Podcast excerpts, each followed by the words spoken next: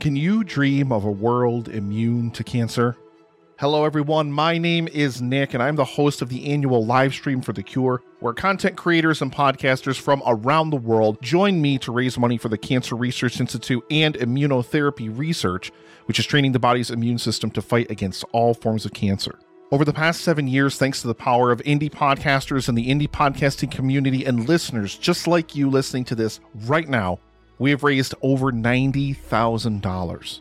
And as I record this now, the eighth annual live stream for The Cure is barreling down upon us really, really quickly in just about two weeks. So join us, please, from May 29th through June 1st for 48 hours of amazing content from people all over the world and help us fight for a world immune to cancer. And I'll return you to your regularly scheduled programming. Thank you so, so much. Together,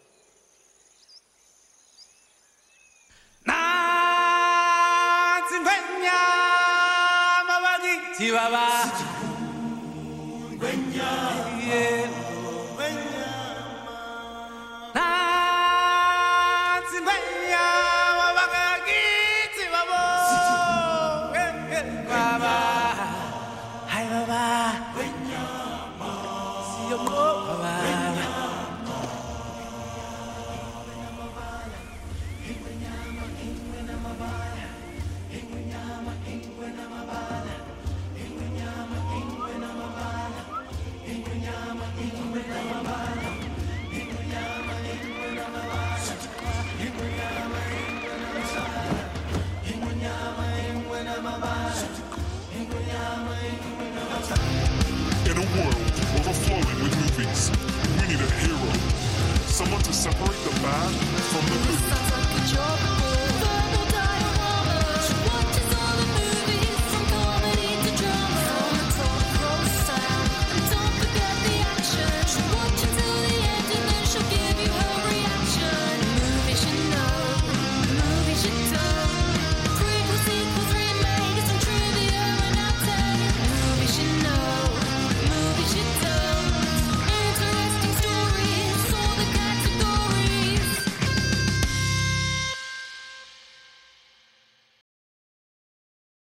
Hi everyone, I'm Em and welcome to Verbal Diorama episode 142, The Lion King. This is the podcast that's all about the history and legacy of movies you know and movies you don't. And welcome to the final episode of the third birthday of Verbal Diorama. Because as of the release of this episode, the third birthday of the podcast was yesterday. But I'm doing three animated movies over the course of three days, and this is the final of those animated movies. As always, whether you are a regular returning listener or a brand new listener because you're just a huge fan of The Lion King, thank you so much for being here. You are wonderful and amazing, and I'm so grateful that you're here because I am doing something that I like to call Animation Season 2022. This is the 10th movie that I'm featuring this animation season, which is quite amazing if you consider that it only happens over January and February. So I have really tried hard to push the boat out and do as much as I possibly can to cover as many different animated movies as I can because animation is one of my favorite things to talk about. It's not what I exclusively talk about on this podcast. I talk about all sorts of movies, but there's something really special about animation to me. And I love to geek out on animation. I love to find out more about animation. I love to know how they do it. So that's basically what this podcast is here for. I would like to find out how they do it and then tell you how they did it. There's a couple of reasons why I like to focus on animation and I have an animation season. And that's mostly because I feel like animation is often given a bit of a short shift because people think A, it's a genre, it's not a genre, and B, that people think it's just for children. And animation is for everyone. There are some movies that are purely for children that are animated, but generally, animation is a medium that is there for everybody to enjoy. And honestly, you can get so much out of animated movies that more people actually really need to consider watching more animation and basically stop thinking that it's just for children because it's not. And really, The Lion King, such a great example of a movie that children and adults alike can enjoy, can get something out of. And similarly with any of the movies that I've featured on this podcast ever. As an adult, I enjoy watching these movies, but really, we need to stop the stigma that animation is just for children because it really is not. Before we start, I just wanted to say a huge thank you to everyone who's listened to any episode of this podcast, really, but mostly the previous episodes of this podcast. So, most recently, I've done episodes on Cloudy with a Chance of Meatballs, and the most recent episodes that I've done have actually all come out this week. I'm covering the Disney Renaissance because why not? I did The Little Mermaid and Beauty and the Beast, and the response to both of those episodes has just been so great. So, The Little Mermaid came out two days ago as of this episode, and Beauty and the Beast came out yesterday. Both of those, I basically like to tell the story of how the Disney Renaissance started, and that's in the Little Mermaid episode. And then moving on to Beauty and the Beast, which is actually a bit of a tribute to Howard Ashman because he was a genius and so much missed. Throughout all of animation season, I've covered loads of different movies from loads of different studios, but I always promised that I would get to Disney. And when it comes to Disney, there's nothing really bigger than Disney's Renaissance, which was a period that started in 1989 and officially goes through to 1999. So that 10 year period is generally seen as some of the best animation that Disney has ever done. And so to conclude this Disney Renaissance special, the 10th movie this animation season is a movie that was never actually seen by Disney as anything special. It was actually a B project at Disney. And then everything changed. Here's the trailer for The Lion King.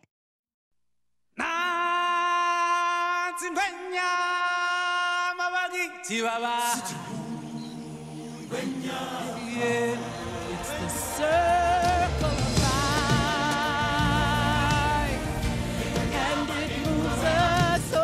all connected in the great circle of life. Walt Disney Pictures presents its all new 30 second full length animated motion picture, The Lion King. He was born to rule, This'll all be mine? Everything the light touches. but a shadow lies over the kingdom. I will be king. Run away and never return. No! If you ever come back, we'll kill ya! Hey, kid, what's eating you? I don't want to talk about it. He looks blue. I'd say brownish gold. No, no, no. I mean, he's depressed. Anything we can do? Not unless you can change the past. He grew up hoping to leave his old life behind. I know who you are. You're Mufasa's boy. You're the king. King? Have you got your lions crossed? You know my father? Correction. I know your father. He died a long time ago. Nope. Wrong again. He's alive. And I'll show him to you. Father? You are my son, and the one true king. You see, he lives in you. You must take your place in the circle of life. Simba! It's a legendary tale filled with excitement, plus dozens of wonderful new characters. Why do I always have to save you? Ah! and featuring original music and songs by Grammy winner Elton John and Academy Award winner Tim Rice. Walt Disney Pictures presents an entertainment event you'll never forget. After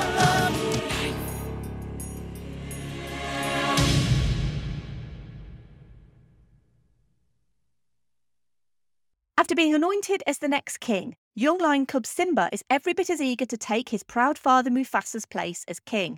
However, this makes Simba's villainous uncle Scar even more jealous of his brother and nephew. When Mufasa dies trying to protect Simba from a stampede caused by Scar, Simba feels responsible for his death and runs away from home. Meeting up with two outcasts named Timon and Pumbaa, Simba embraces their ways of Hakuna Matata.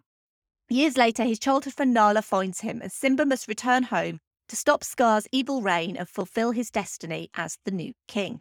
As always, we'll quickly run through the cast. We have Matthew Broderick as Simba, Jonathan Taylor Thomas as young Simba, Jeremy Irons as Scar, James Earl Jones as Mufasa, Moira Kelly as Nala, Niketa Calame as young Nala, Nathan Lane as Timon, Ernie Sabella as Pumbaa, Robert Guillaume as Rafiki, Rowan Atkinson as Zazu, Madge Sinclair as Sarabi, Whoopi Goldberg as Shenzi, Cheech Marin as Banzai, and Jim Cummings as Ed.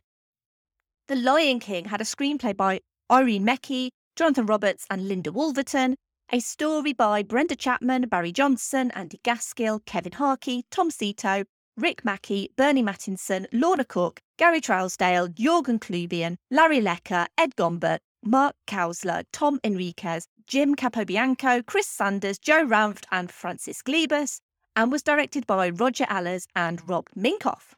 On both anniversary episodes so far, I've given some information as to where Disney was pre Renaissance and during the heyday of its Renaissance.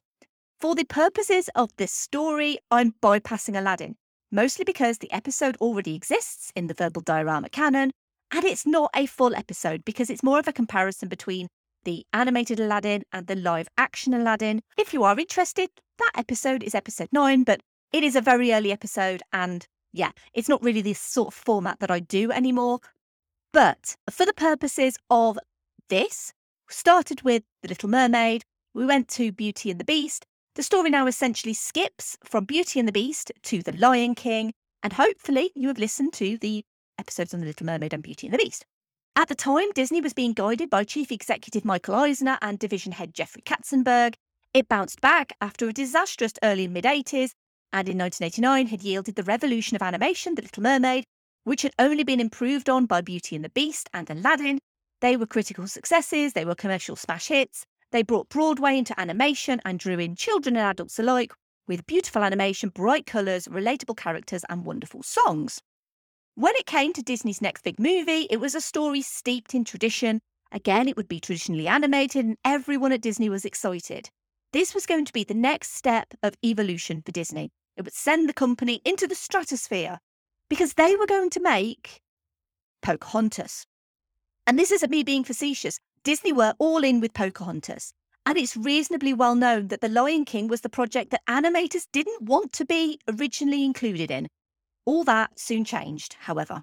The Lion King is the first Disney animated feature to not be based on an existing story, but more on the slight controversy surrounding that in a little bit.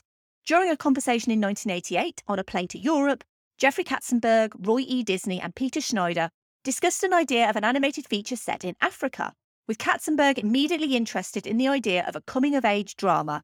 Thomas Disch, the author of The Brave Little Toaster, would write a treatment in November 1988 called King of the Kalahari. Disch's treatment would go no further at Disney, and Linda Woolverton, who you'll remember wrote the screenplay of Beauty and the Beast, started writing draft scripts titled King of the Beasts and then King of the Jungle. King of the Jungle was envisaged as a non musical. Back to those non musicals again. You know where this is going. And it was a tale of the rivalry between lions and baboons. Scar was the leader of the baboons, Rafiki was a cheetah, and Timon and Pumbaa were childhood friends of the protagonist Simba, a lazy prince under the influence of Scar. In 1990, the Rescuers Down Under producer Thomas Schumacher decided he wanted to be involved in something he perceived as an animated National Geographic special. Schumacher wouldn't get his wish though, as Oliver and Company director George Scribner signed on board and was joined by Roger Allers as co-director and Brenda Chapman as head of story. Several of the crew, including Allers, Scribner, Chapman, Don Hahn, and production designer Chris Sanders, took a research trip to Africa, specifically to Hell's Gate National Park in Kenya, to observe the animals there as well as the surrounding natural environment. It was this trip that the idea of the circle of life formed within the mind of Roger Allers while observing a lioness and her cubs and their kill of a gazelle, with the lions eating from the carcass. His idea was for a kingdom of animals, with the lions as the royal family, and the circle of life forming from the smallest insects up to the mightiest cats. Every animal played its part. Six months of story development work later, it was becoming clear that an animated National Geographic documentary wasn't going to cut it as a Disney movie, and producers decided to turn King of the Jungle into an animated musical. George Scribner would leave the project after creative differences based on this change. Rob Minkoff would come on board to replace him. The script was rewritten as a coming of age musical, and the title was also changed because A. Lions don't live in the jungle, and B. Lions live in the savannah. The Lion King was its new name, and additional changes included Scar becoming a lion and not a monkey's uncle, but the protagonist's uncle, to bring the threat to inside the family unit. This wasn't going to rely on anthropomorphic animals like Disney had done in the past with Robin Hood and the Aristocats. These were going to be as realistic as they could possibly be, and there would be no human involvement whatsoever.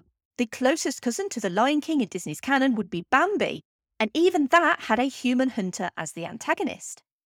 The story of the Lion King is said to be inspired by stories of Joseph and Moses, a little bit of a nod there to the Prince of Egypt, which I've covered this animation season, as well as Shakespeare's Hamlet, but really only the basics of the story are similar to Hamlet.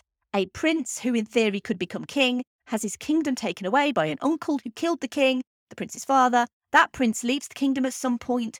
Sidekick characters provide comic relief. The ghost of the slain king's father speaks to the young prince, but ultimately no one dies at the end except the uncle. There's also a fair argument out there, if you're going to compare it to any Shakespearean tragedy, that The Lion King is perhaps more similar to Macbeth, specifically the Simba is Malcolm theory and the themes of greed and ambition from Scar's point of view. Now, I'm not a Shakespearean scholar. I've studied a little of the Bard in the past because I'm English and that's what we do, but ultimately, Hamlet is a tragedy, as is Macbeth, to be fair. And The Lion King has tragic moments, but it's not a tragedy. It's a very loose adaptation at the very least. The story for The Lion King was almost continually going through changes as well, so much so that even during animation, scenes would be delivered completed, but because of dialogue changes, needed to be reanimated. So they had an outline for the story, but they needed some music. Howard Ashman had, as I mentioned last episode, died in 1991, and Alan Menken was instead busy working on Disney's next big thing, Pocahontas, alongside Stephen Schwartz, another nice nod to the Prince of Egypt there. Instead, they contacted Tim Rice, who had taken over as lyricist for Aladdin after Howard Ashman's death to complete that movie. They asked Rice who would he like to work with, and he said Elton John, because of course you want to work with Elton John, but stipulated there was no chance that Disney would actually get Elton John. I mean, you don't need me to tell you, they did indeed get Elton John. He was inspired by The Jungle Book because he felt the music appealed to both children and adults, and this was exactly the sort of feel he wanted from his involvement with The Lion King. Matthew Broderick was cast as the adult Simba early during the production and only ever met one other cast member during that time. Tim Curry was originally considered for Scar, and how amazing would that have been, by the way? Jeremy Irons would be cast, but he initially refused it as he didn't want to play a comedic role. His performance in Reversal of Fortune was key to the tone for Scar, and animators incorporated his mannerisms into the character. Famously, when Jeremy Irons was performing Be Prepared, his voice cut out and he couldn't continue with the recording.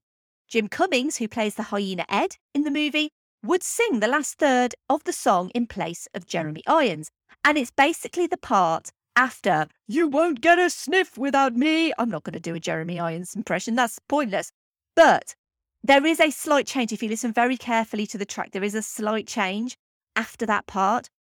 But otherwise, it's quite seamless. And you wouldn't know unless you knew. And now you know. You couldn't imagine James Earl Jones as anything other than Mufasa and probably also Darth Vader. But reportedly, Liam Neeson and Timothy Dalton were considered.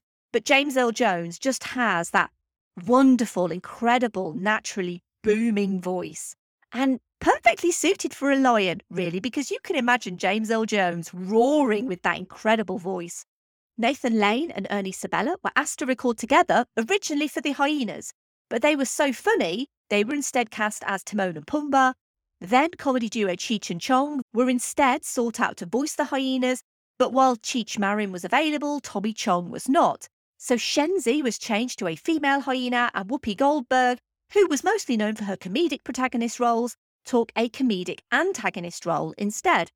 And I've mentioned a couple of times Pocahontas, and in truth, most of the established animation team wanted to work on Pocahontas, and this left The Lion King with animators either working on their first major production or animators who had interest in animating animals. Despite the prestige being on Pocahontas, Disney still had over 600 artists working on The Lion King at both the Flower Street site in Glendale, California, and also Disney's MGM studio in Florida. Animators studied real animals, similar to back in the 1940s with Bambi. Jim Fowler, a wildlife expert, visited studios on multiple occasions with fully grown lions, lion cubs, and other featured animals, and behaviours in the wild were discussed, as well as attempting to depict the vastness and rich environments of the Hell's Gate National Park from their initial field trip. Throughout production, Bambi was noted as the key inspiration for this story have characters that looked and acted like real wild animals, but that could show emotion through facial expressions.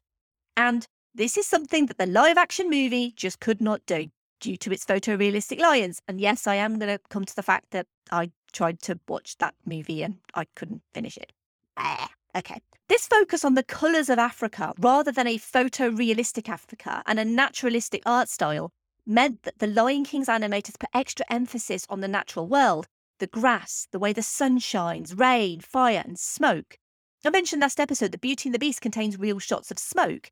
The Lion King actually contains the first ever shots of dust. And I don't mean the famous SEX controversy or indeed SFX because it does say SFX, not SEX. But visual effects history was made with the dust in the famous wildebeest stampede, as well as the stampede itself. Unlike Beauty and the Beast, which used CG as a background for 2D characters to be placed upon, The Lion King and Aladdin before it would have 2D characters interacting with CG characters.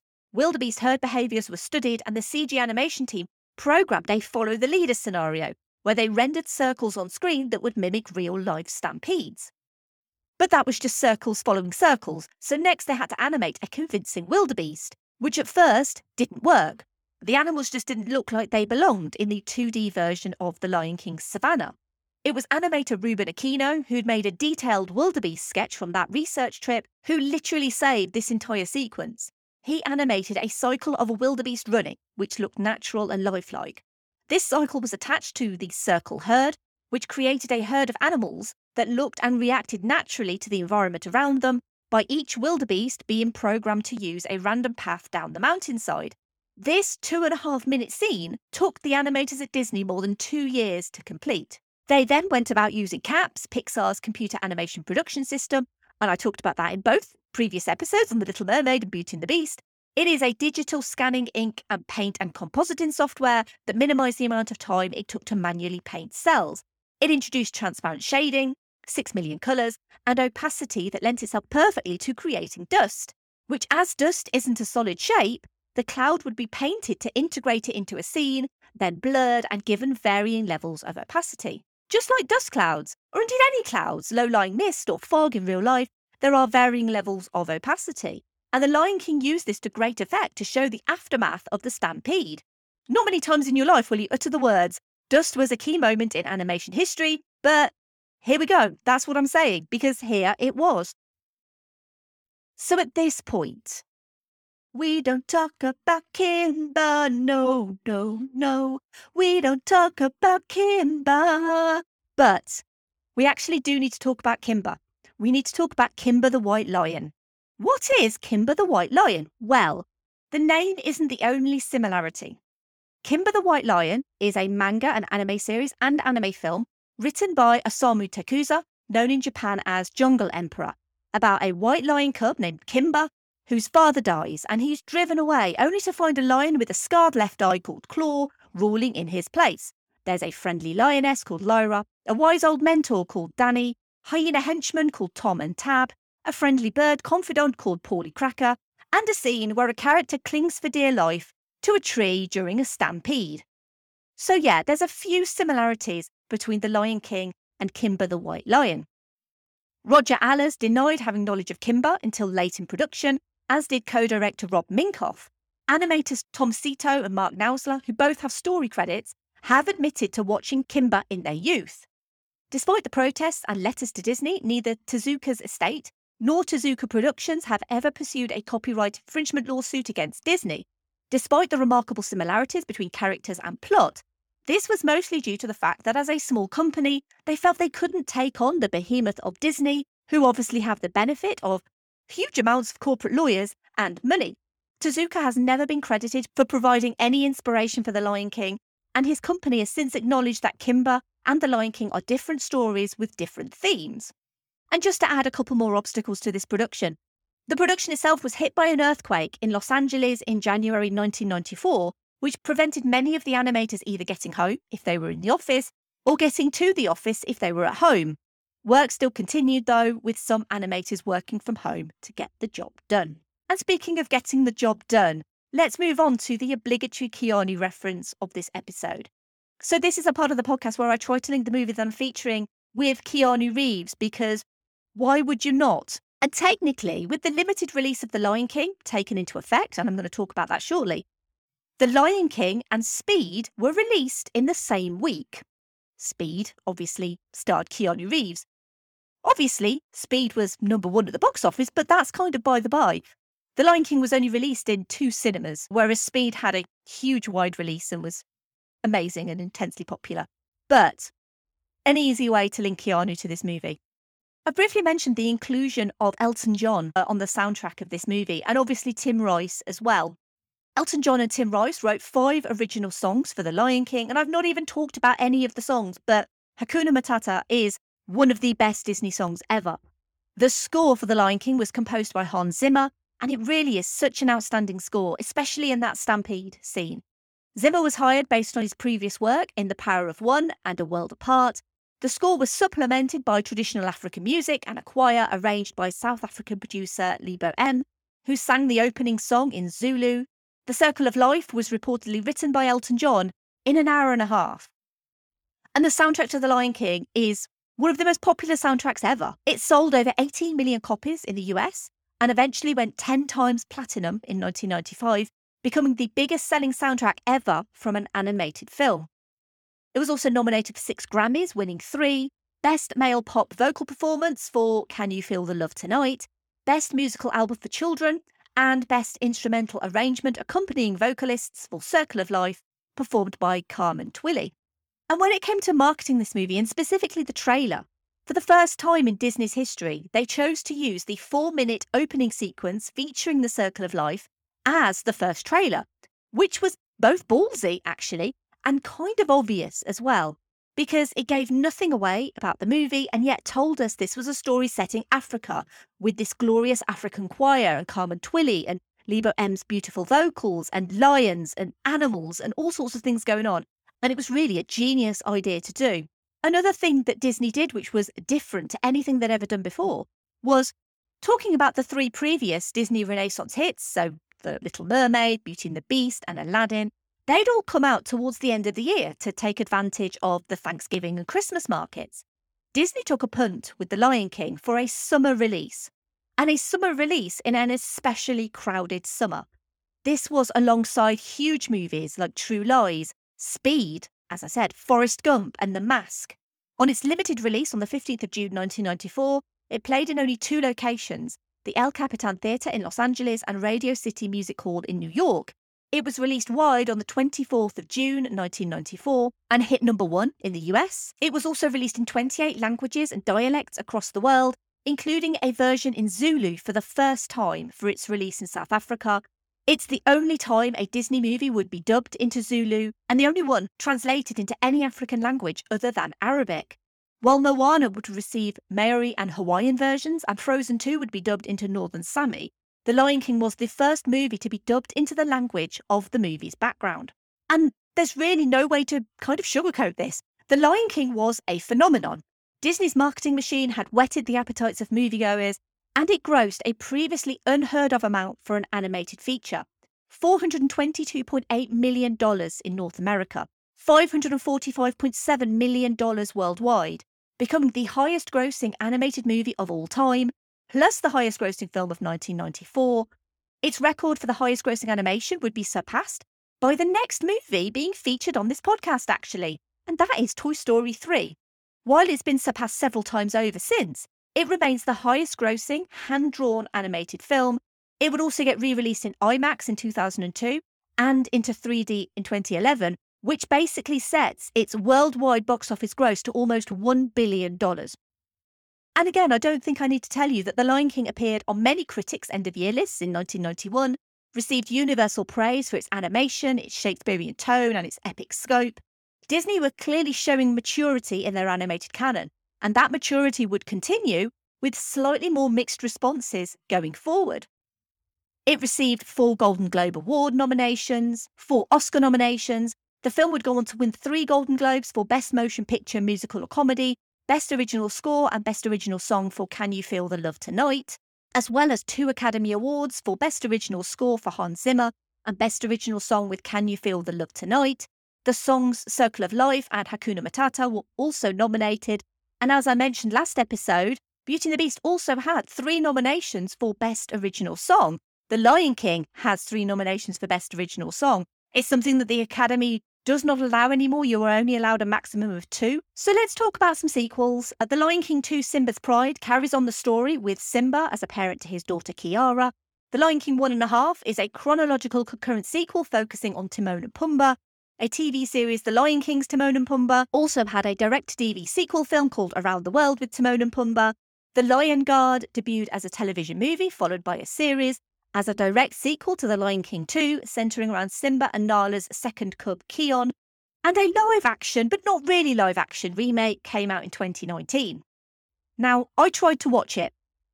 I got about 20 minutes in before switching it off. From what I could gather, it's mostly a shot for shot remake, which is fine. I don't have a problem with the fact it's a shot for shot remake. I like the cast, there's some huge names involved, and I'm a big fan of pretty much everyone involved in that movie. I just did not like it. It didn't work for me. There was no emotion, there was no facial expressions.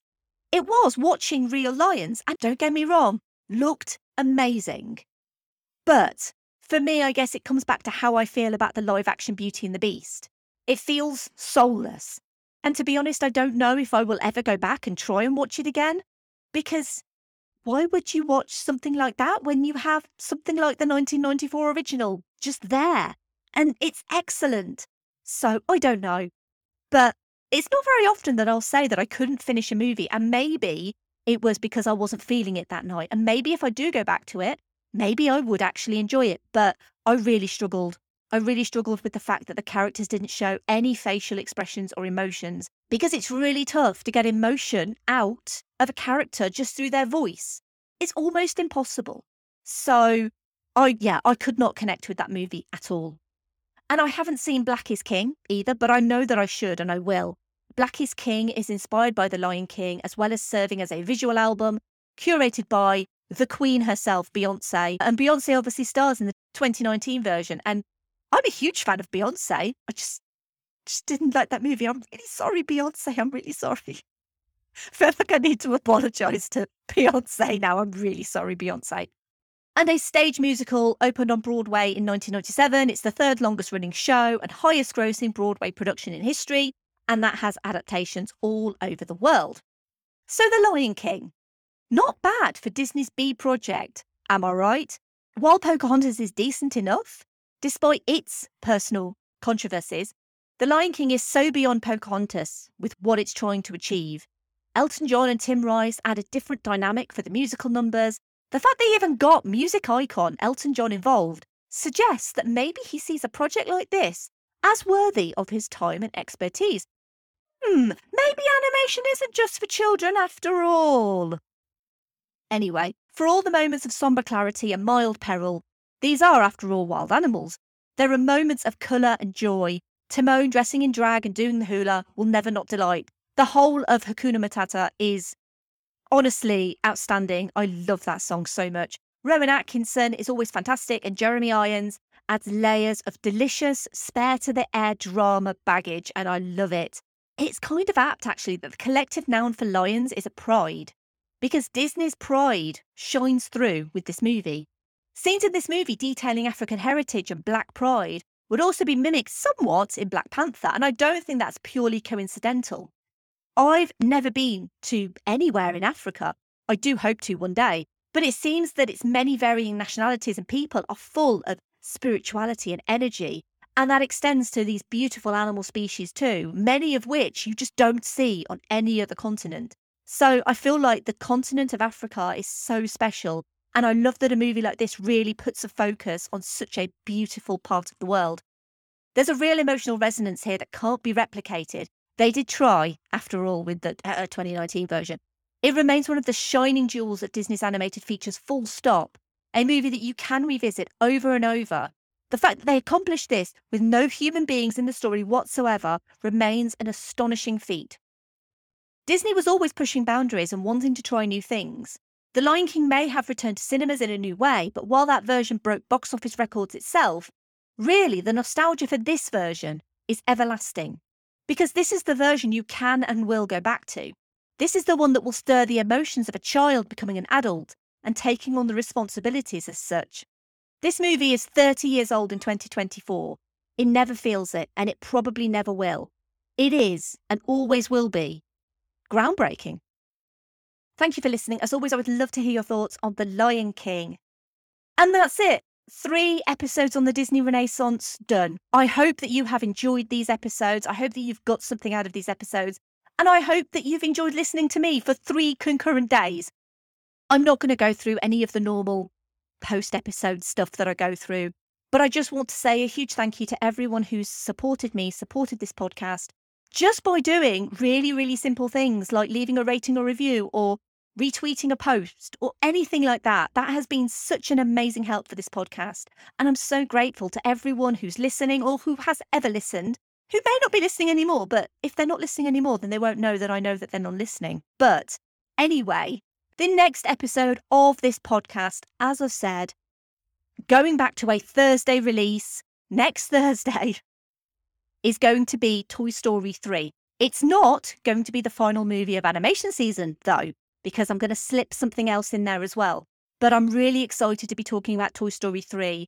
To me, the Toy Story trilogy is one of the greatest trilogies ever made in film, ever. So I'm so excited. I've covered Toy Story, I've covered Toy Story 2, and now I'm going to be moving on to Toy Story 3. And I'm really, really excited for everyone to hear that next week.